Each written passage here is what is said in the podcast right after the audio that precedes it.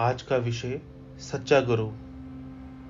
कबीर जी के कई दोहों में से एक बहुत प्रसिद्ध दोहा है, गुरु गोबिंद दो खड़े, काके लागू पाए, बलिहारी गुर आपने, जिन गोबिंद दियो बताए।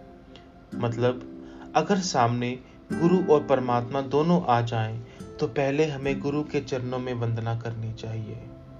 गुरु को प्रणाम करना चाहिए। कबीर जी ने गुरु के स्थान को परमात्मा के स्थान से ऊपर बताया है। लेकिन ऐसा क्यों? इसमें कोई शक नहीं कि परमात्मा वह शक्ति है जो इस संसार को चला रही है। उसके हुक्म से ही इस सृष्टि की रचना हुई है। और जब वह परमात्मा ही सब करने कराने वाला है तो फिर गुरु का स्थान परमात्मा के स्थान से ऊँचा कैसे हुआ? वह इसलिए क्योंकि यह बात सही है, वह परमात्मा श्रेष्ठ है। लेकिन यह हमें बताया किसने? गुरु ने। भगवान से हमारा परिचय किसने करवाया? गुरु ने। अगर गुरु ना हो तो ना तो हमें परमात्मा की पहचान हो पाएगी और ना ही हमारा उनसे कभी मिलाप हो पाएगा। सच्चा गुरु एक पारस की तरह होता है। जैसे एक पारस किसी लोहे की वस्तु को छू ले तो वह वस्तु सोना बन जाती है।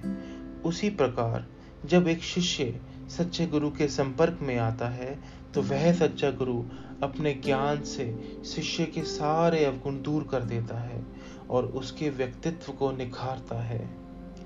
सच्चा गुरु हमें सही और गलत की पहचान कराना सिखाता है। यहाँ ध्यान देने वाली बात यह है कि सच्चा गुरु क्या सही है, क्या गलत, ये नहीं बताता। सच्चा गुरु तो हमारे अंदर इतना ज्ञान भर देता है कि सही और गलत की पहचान करना हम खुद ही सीख जाते हैं। लेकिन सच्चा गुरु हमें सिर्फ़ सही राह दिखाता है, उस पर चलने की ज़िम्मेदारी को नहीं उठाता। सही राह पर चलने की ज़िम्मेदारी तो हमें खुद ही उठानी पड़ती है।